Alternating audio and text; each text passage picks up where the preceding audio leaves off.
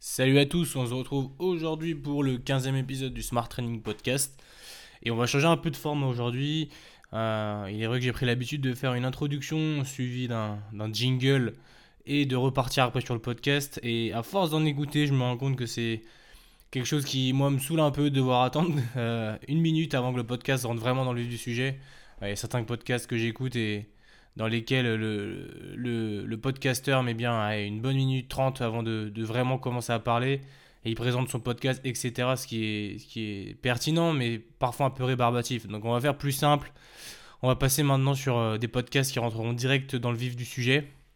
Et aujourd'hui, j'avais envie de vous parler un petit peu d'un thème qui, moi, me passionne parce que j'y suis confronté au quotidien, qui est euh, les perspectives d'évolution de la préparation physique en France, et notamment en sport collectif, puisque c'est dans des sports dans lesquels j'exerce, pardon, et surtout euh, des, des, domaines où je pense que la préparation physique va être amenée à évoluer et à grandir, en tout cas je l'espère. Euh, on se rend bien compte aujourd'hui que dans les structures professionnelles, la préparation physique est prise en considération de plus en plus, mais parfois avec des, on va dire, des choix un petit peu hasardeux et une incompréhension de, de ce que peut représenter la préparation physique euh, concrètement. Pour faire clair, moi quand je suis arrivé dans le monde du, sport euh, professionnel, j'avais euh, une vision de la préparation physique et une vision de la place du préparateur physique dans les staffs qui était un peu en décalage vis-à-vis -vis de ce qui se trouve vraiment. C'est-à-dire que évidemment, il y a des structures qui sont développées plus plus avec une vision un petit peu actuelle, actualisée, si je puis dire, de, de la préparation physique avec des staffs euh, euh, qui sont quand même bien conséquents.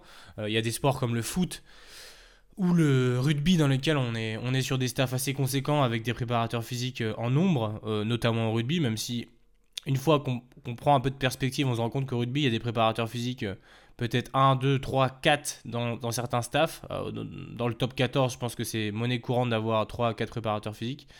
Sauf que c'est aussi parce qu'il y a des contraintes qui sont importantes et surtout des effectifs qui sont très larges. Quand on a 40 joueurs sous contrat, forcément qu'avoir 4 préparateurs physiques, c'est une, une, une nécessité. Maintenant, c'est vrai que, que ramener au nombre de joueurs, ça fait toujours que 10 athlètes par préparateur physique.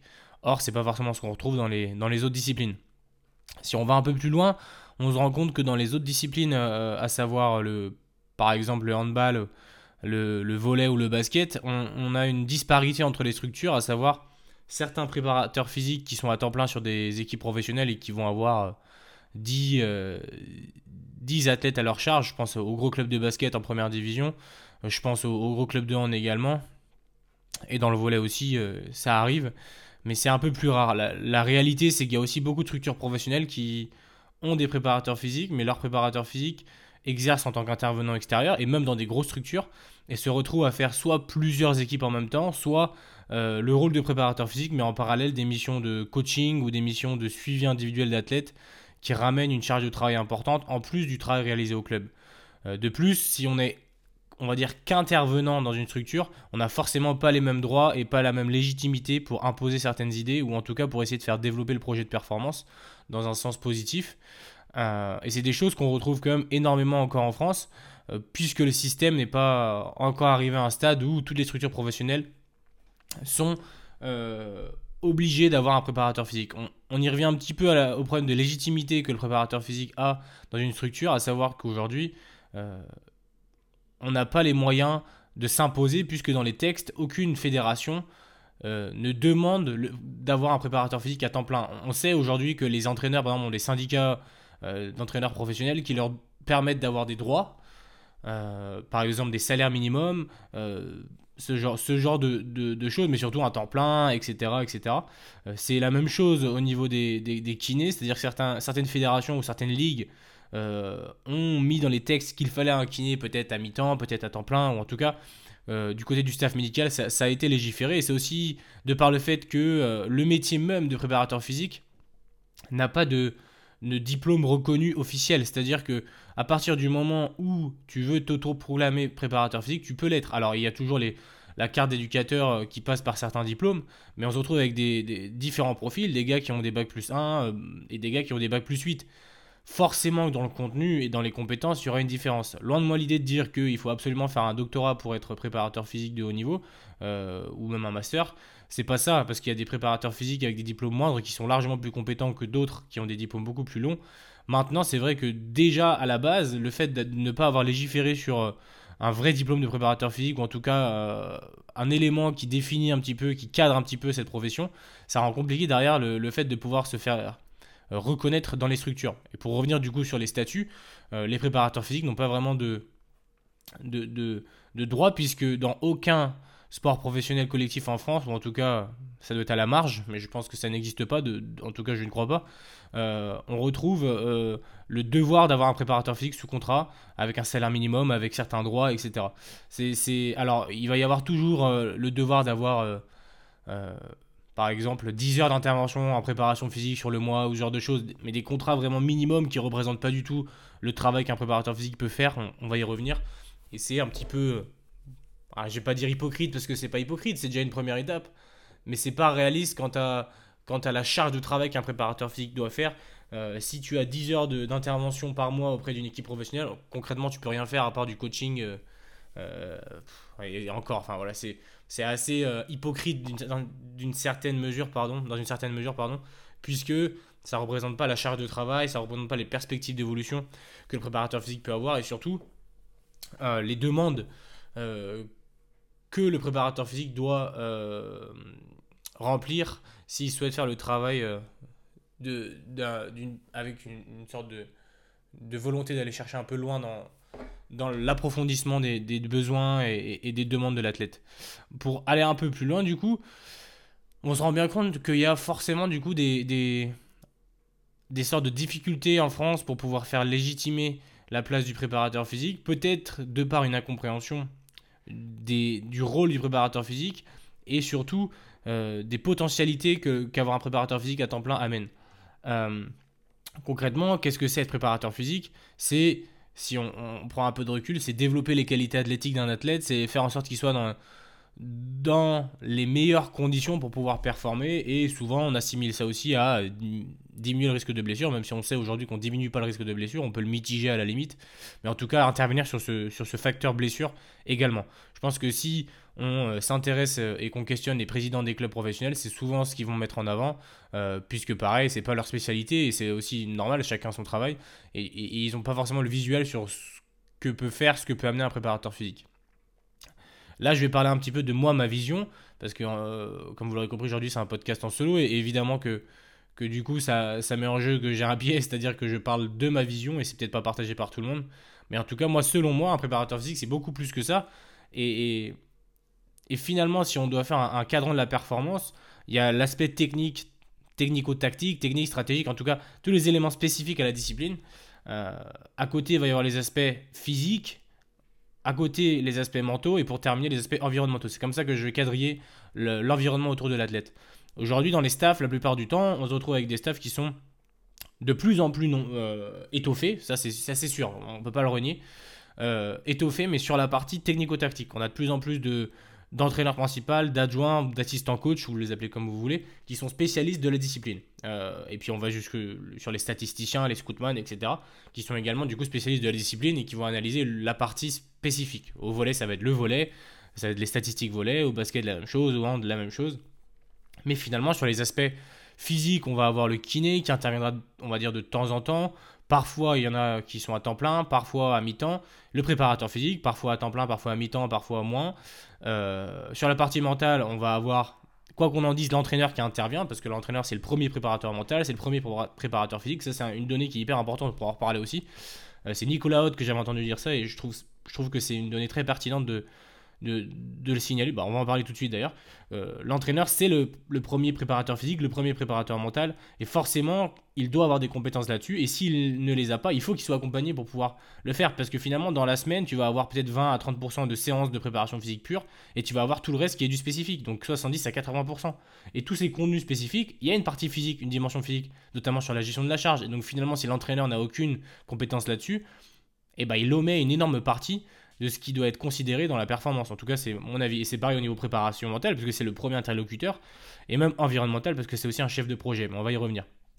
Pour revenir sur ce cadran, il y a forcément du coup sur les aspects euh, mentaux également le préparateur mental s'il y en a un dans la structure et aussi le préparateur physique et le kiné entre guillemets par voie de conséquence qui vont être amenés à échanger avec les athlètes, avec l'athlète euh, au quotidien. Alors c'est encore mieux si du coup pour moi le, préparateur physique a des compétences en préparation mentale, s'il s'est formé. Euh, et en dernier, il y a l'environnement. Et sur l'environnement, je pense vraiment que là, l'entraîneur a une grosse mission et le préparateur physique aussi en, tant que responsable du projet de développement euh, de performance, par exemple, je pense que c'est vraiment une donnée sur laquelle le préparateur physique peut intervenir, réfléchir à comment mettre l'athlète dans les meilleures conditions pour performer. Alors, encore une fois, c'est ma vision parce que c'est moi un rôle qui me tient à cœur, mais peut-être que tous les préparateurs physiques ne se retrouvent pas là-dessus. Euh, je pense par exemple au cas d'un préparateur physique dans le rugby qui va être spécialiste de la réhab et qui va s'occuper que des blessés. Peut-être que lui, il sera du coup beaucoup plus spécifique à une tâche demandée et beaucoup moins large dans, ce qu'il va pouvoir proposer. Maintenant, le fait est que souvent dans le rugby, tu vas avoir ce, ce, gars-là qui va être euh, spécialiste réhab, mais parce qu'au-dessus de lui, il y aura un chef euh, préparation physique, un head and conditioning, train and conditioning, pardon, euh, ou un directeur de la performance. Enfin, voilà, c'est aussi parce qu'il y a une autre vision hein, déjà plus élaborée. Et du coup, pour revenir un petit peu sur les missions du préparateur physique et, les perspectives, on se rend bien compte que si on cherche à aller un peu plus loin dans le développement du projet de performance, un préparateur physique, il a quand même des, des billes pour intervenir sur plusieurs aspects, notamment au niveau physique évidemment, mais aussi au niveau environnemental et voire plus loin au niveau euh, euh, mental et on va dire tout ce qui, est attenant à, ce domaine-là. Moi, la vision que j'en fais aujourd'hui et, ce que je souhaite mettre en avant via ce podcast, c'est surtout que euh, le préparateur physique, de par ses missions principales en, en préparation physique, il a déjà un éventail et une charge de travail qui est considérable. ne serait-ce que euh, venir travailler sur la notion de, développement athlétique, d'individualisation, parce qu'on sait que c'est quand même au cœur de, la qualité du suivi, l'individualisation. Alors, on va pas en parler ici, mais individualisation pour moi ça veut tout rien dire, mais en tout cas aller chercher à euh, mettre les meilleures conditions de travail pour l'athlète dans son développement athlétique, ça prend du temps, ça prend énormément de temps. Si on veut faire les choses bien, et j'en parlais dans un podcast précédent avec Adrien Moirard, préparateur physique du H, donc une grosse structure de handball française, euh, il disait que ça lui prenait entre 3 et 4 heures de préparer une séance pour euh, aller entre 16 et 20 joueurs. Ce qui est une charge de travail énorme, mais qui est réaliste. Si tu as 2 à 3 séances dans la semaine, tu as déjà 4 x 3, 12 heures de travail juste pour ça, sachant qu'à côté, tu as, on va y revenir, mais toute la gestion de la charge, les routines, l'optimisation du travail et du projet de performance, de récupération, etc. Autant vous dire que ça prend un temps fou. si tu as des blessés en plus, c'est aussi un temps supplémentaire, sachant qu'il y a quasiment tout le temps des blessés dans le sport professionnel, en tout cas une, partie de l'effectif, peut-être même si c'est minimal, même si c'est 10% de l'effectif, mais il y a toujours des blessés. C'est, ou en tout cas des, pathologies à traiter. C'est, une condition euh, quand même assez fréquente et, normale, même si c'est triste à dire, hein, mais du sport de haut niveau, du sport de performance. Donc on y revient à ce premier point, le développement athlétique, c'est quand même un élément sur lequel il y a beaucoup de travail. Si on souhaite faire les choses bien, il y a énormément de travail. Et ça peut être déjà, pour moi, je pense que si on veut les choses très bien, c'est déjà une, vraiment une grosse partie d'un temps plein qui doit être mis sur, ce, sur ces missions-là. En parallèle, il y a la gestion de la charge, à savoir travailler avec le staff technique pour comprendre les demandes, comprendre la vision de l'entraîneur principal sur sa manière de, de, mettre en place des choses sur le terrain. Peut-être qu'il y a des entraîneurs qui vont être beaucoup plus sur des hautes intensités à l'entraînement et que du coup, toi, en tant que préparateur physique, tu vas pas avoir les mêmes besoins et les mêmes, euh, tu vas pas demander la même chose aux athlètes. Euh, je prends un exemple que moi j'ai eu. J'ai eu deux entraîneurs différents dans le basket. Un entraîneur qui était beaucoup plus sur du demi-terrain, sur du travail euh, stratégique, on va dire, sur de la précision sur cet aspect-là, et beaucoup moins dans de l'intensité, dans du tout-terrain, dans des hautes vitesses. Et donc finalement, en tant que préparateur physique, tu dois adapter aussi le contenu que tu vas proposer. Et là, ça revient un petit peu à la phase de échauffement, ce qu'on va appeler les échauffements en début de séance, ce qu'on retrouve beaucoup. alors tous les clubs ne fonctionnent pas comme ça, mais quand on a un préparateur physique qui est dispo, souvent il va quand même prendre la première partie, on va appeler l'échauffement. Pour moi, c'est plus que l'échauffement, c'est une vraie partie de travail parce que accumuler sur la semaine, ça fait quand même, et sur l'année, ça fait un temps de travail énorme, et c'est un temps de travail sur lequel l'effectif va, globalement, tout l'effectif va faire la même chose, mais on va pouvoir aller faire du travail de vitesse, du travail euh, de renforcement spécifique, du travail de, pied, du travail, peu, importe ce qu'on met dedans. des, moi, j'adore mettre en place des jeux parce que je pense que le jeu, c'est une vraie plus-value pour le développement euh, des athlètes peu importe ce qu'on y met, mais en tout cas, on est obligé d'analyser la demande et les contraintes que l'entraîneur met durant les séances spécifiques pour pouvoir nous-mêmes, en tant que préparateur physique, adapter le contenu qu'on va demander. Donc forcément, ça demande d'être présent aux séances pour comprendre un petit peu la philosophie de l'entraîneur, pour voir les demandes et voir aussi la, aussi la réaction euh, des, des, athlètes. Donc ça, c'est aussi une donnée qui est hyper chronophage. Et sauf que ça, on ne le voit pas, mais c'est pour moi un enjeu principal, notamment dans la prévention du risque de blessure, dans la mitigation, mitigation, on dit comme on veut, du risque de blessure. En plus de ça, on a tout ce qui va être euh, travail de prophylaxie, de préhab, on l'appelle comme on veut encore une fois, en plus du travail d'individuation en séance de développement, à savoir pourquoi pas des routines quotidiennes de travail par rapport à tout ce qui va être euh, pathologie chronique, et il y en a énormément, notamment dans les sports collectifs intérieurs, euh, au niveau articulaire, on va pas y revenir, on va pas se développer là-dessus, tendinopathie, etc., chondropathie, enfin les, tout ce qu'on va appeler les pathologies d'overuse, qui sont évidemment traitées par, par le kiné, mais qui sont également et énormément traités par le préparateur physique, parce qu'on sait que l'actif, c'est quand même une des solutions principales du travail euh, pour résoudre euh, ce genre de pathologie. Donc il y a tout ce travail-là qui prend énormément de temps aussi. Moi j'y reviens beaucoup, l'autonomisation des athlètes c'est un truc qui est hyper important, mais je pense que l'accompagnement est aussi quelque chose d'hyper important, surtout de manière longitudinale où il faut essayer de faire en sorte que les athlètes soient investis sur le long cours, parce que sinon ce type de pathologie ne se résout pas. Et forcément, avoir quelqu'un avec soi, c'est vraiment une plus-value. Donc ça, ça demande encore du temps. En plus, on a du coup tout ce qui va être gestion de la charge d'entraînement. Load monitoring, on, va pas revenir sur le testing, mais évidemment le testing c'est une partie du travail qui est importante puisque ça permet d'orienter le travail derrière avec chaque athlète. Euh, mais du coup, le testing peut être aussi intégré au monitoring pour gérer la charge d'entraînement. Quand j'entends euh, testing pour le monitoring, j'entends euh, faire des tests hebdomadaires de manière subjective et objective euh, pour réussir à avoir des données nous témoignant de l'état de forme des athlètes. Donc ça, ça dépend des structures, des moyens de chacune des structures. Mais concrètement, certaines structures vont être dotées de GPS ou alors de système LPS en salle. Certaines structures vont avoir la possibilité de faire des, prélèvements hormonaux pour voir un petit peu l'état et le profil hormonal, donc la fatigue. Euh, on en a parlé dans, dans un autre épisode, je vous renvoie vers, l'épisode sur le load monitoring où, j'ai un peu détaillé ça. En tout cas, il y a, même, même, à moindre échelle, juste prendre des, une volumétrie d'entraînement, faire des ratios de charge, euh, faire du testing sur euh, des CMJ, faire du testing sur du grip test, faire du testing sur des set and reach, des tests de mobilité, enfin peu importe ce qu'on choisit, il y a énormément de données, mais en tout cas, c'est un travail qui aujourd'hui pour moi est principal parce que dans le sport professionnel, le, principal enjeu c'est de tenir les athlètes à un niveau de forme. On parle plus de pic de forme, on, parle de plateau de forme. C'est des sports à contrainte permanente, donc c'est de maintenir l'athlète à un niveau à peu près toujours bon. Et pour ça, il faut évidemment s'assurer que l'athlète va bien. Donc le questionner, le tester, voir un petit peu les données, mettre en relation ça avec la charge d'entraînement pour pouvoir faire en sorte de matcher et de ne pas être dans des drops ou dans des downs qui vont être trop hauts ne pas monter, ne pas avoir des ups trop hauts non plus et avoir une dynamique, un petit peu un flow dans cette dynamique qui permet de rester bon, sachant qu'en plus on sait aujourd'hui dans le sport professionnel, euh, les, enjeux sont évidemment dès le début de saison parce qu'il ne faut pas se rater, mais également souvent dans les phases de playoff, si tu souhaites jouer des titres, des phases de playdown ou des phases de, de, maintien dans lesquelles tu vas essayer de gagner des matchs hyper importants en fin de saison, donc il faut être présent en fin de saison également. Et c'est souvent là qu'on va rencontrer des problématiques. Donc forcément, il y a tout cet aspect-là, honnêtement, qui est. C'est pour ça que certains staffs se dotent de sport scientist, donc un mec à temps plein juste pour ça. Parce que si tu veux faire les choses bien, ça prend énormément de temps. Et là, on parle d'un load monitoring qui serait sur l'équipe. Si tu souhaites aller dans un travail d'individualisation du load monitoring, à savoir adapter chaque charge, il faut prendre en considération chaque charge, l'analyser, tester l'athlète et mettre en corrélation pour dire ok cet athlète là vu ses pathologies vu son état de forme vu sa charge la semaine dernière ou sur les trois dernières semaines je vais adapter la semaine prochaine de cette manière là autant vous dire c'est un travail colossal euh, je pense que même avec un temps plein sur une équipe de 10 joueurs, c'est impossible avec toutes les autres missions qu'on a évoquées et qu'on va évoquer euh, euh, dans, quelques minutes. Donc ça fait quand même beaucoup, beaucoup, beaucoup de missions. Mais forcément, toutes ces missions sont pour moi fondamentales. En parallèle, on a du coup aussi tout le process de recovery. Moi, j'ai appelé ça le projet de performance et le travail sur l'environnement. Mettre l'athlète dans le meilleur environnement pour performer, ça passe par gérer la l'atmosphère, la, c'est-à-dire l'environnement dans lequel l'athlète va travailler. Je pense déjà principalement à la salle de préparation physique, mais je pense aussi à la gestion des déplacements, euh, à la nutrition en déplacement, au process de récupération euh, et surtout justifier les process parce qu'aujourd'hui c'est très facile.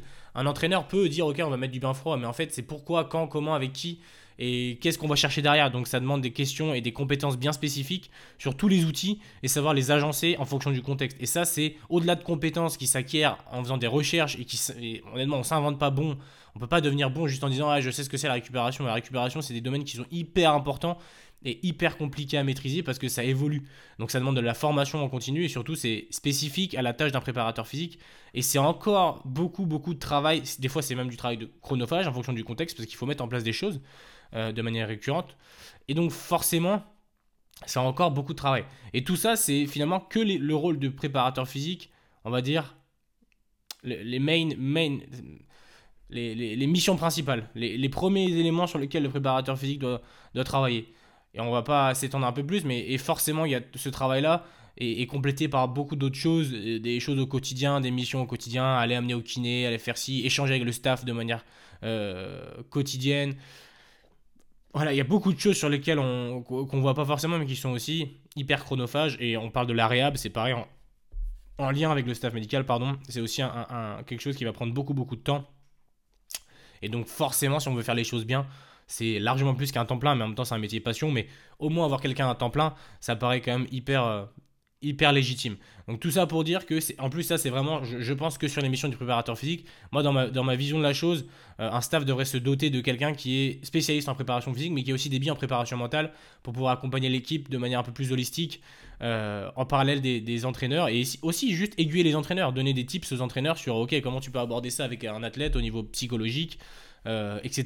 Mais en tout cas quelqu'un qui est spécialiste de ça, et c'est pour ça que de manière assez ironique, j'ai déjà évoqué le fait de plutôt appeler. Alors ça dépend du profil. Moi, je parle plutôt d'un profil que, moi je souhaite euh, développer.